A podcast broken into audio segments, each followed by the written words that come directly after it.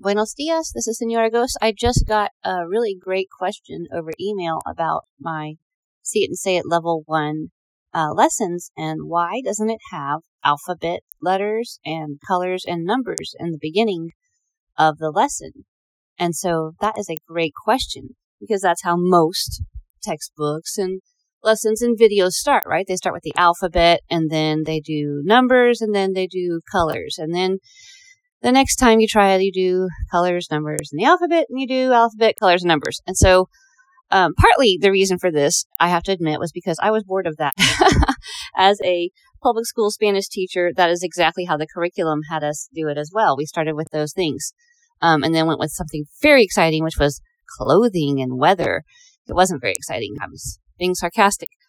What I noticed in teaching homeschool classes uh, to private, you know, my private students was that they needed to know how to communicate.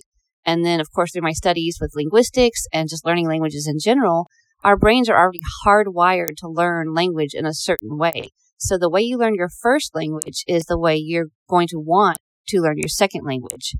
Um, you, your brain's already ready for that and wants to do it. So to build from success to success, basically, is the idea. Going from this X plus one theory that I kind of beat into your head. I always talk about X plus one, where you are is X, and you always want to go one step above.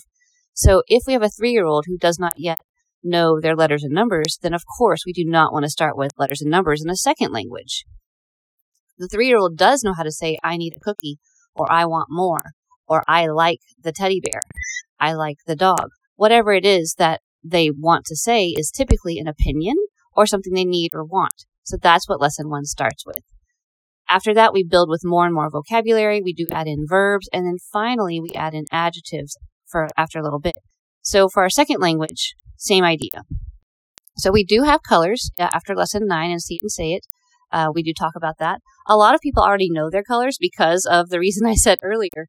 Um, before they start see it and say it, they've seen YouTube, they've seen uh, cartoon shows that are bilingual. They've seen lots of just around. They see the different colors in Spanish since it's our most popular second language in America. So we do go over them and you do make your own flashcards and you learn them so quickly. And the reason is because we hit it at the right time. Your brain is ready. So you have learned very concrete ideas and concrete phrases of how to say, I like, I need, I want. And then what type of cup, what type of plate, what type of uh, uh, shirt do you want to wear? whatever it is. And so that specific, you know, go from general to specific, just like your first language. And so that's why we don't start with colors and numbers because what are we going to talk about? If you only know colors and numbers, all you're going to talk about is colors and numbers because that's the only noun you have. That's the, it's not, they're not nouns. It's the only topic you have to talk about. They're adjectives. So nouns first, how to describe, how to use those nouns, then the adjectives. Um, the other question about the alphabet. I do go over the alphabet in my regular classes, in my like in person classes in Texas. I do not focus in on it on the written manual.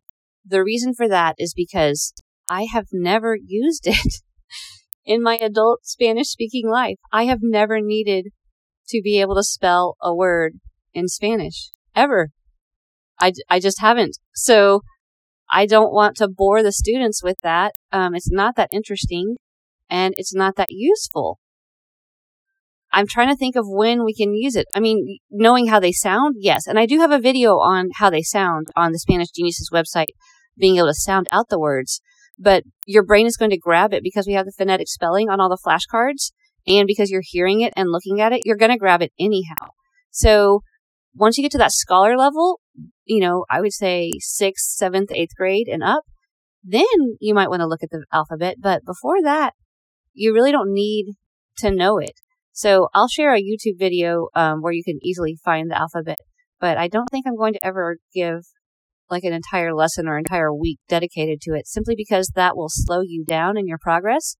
Um, and we want to go from success to success. We don't want to be hitting the brakes or coasting we want to always be building momentum because that's how language goes. It, it turns into this big ball and then you grab more and more and more, more quickly and more adeptly. Why? Because your brain has learned how to do it. It's like when you're teaching a tennis player the very first lesson, they can't even hit the ball. They can't even serve it. They don't know how to hold the racket. They don't know where to put their feet.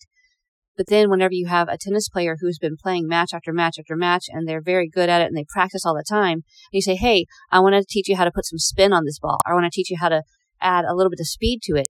They can grab that, which is quite technical, very quickly in one turn. Why? Because they've learned how to learn. And so that's what happens with language as well. I hope that helps you um, to understand why we start with nouns, then adjectives, and I, I honestly don't even have a lesson on the alphabet. But I will give you some resources on the website because it's it's useful. It's just not super useful. It's not useful enough for me to give you a whole week on it. okay. Gracias. Adios.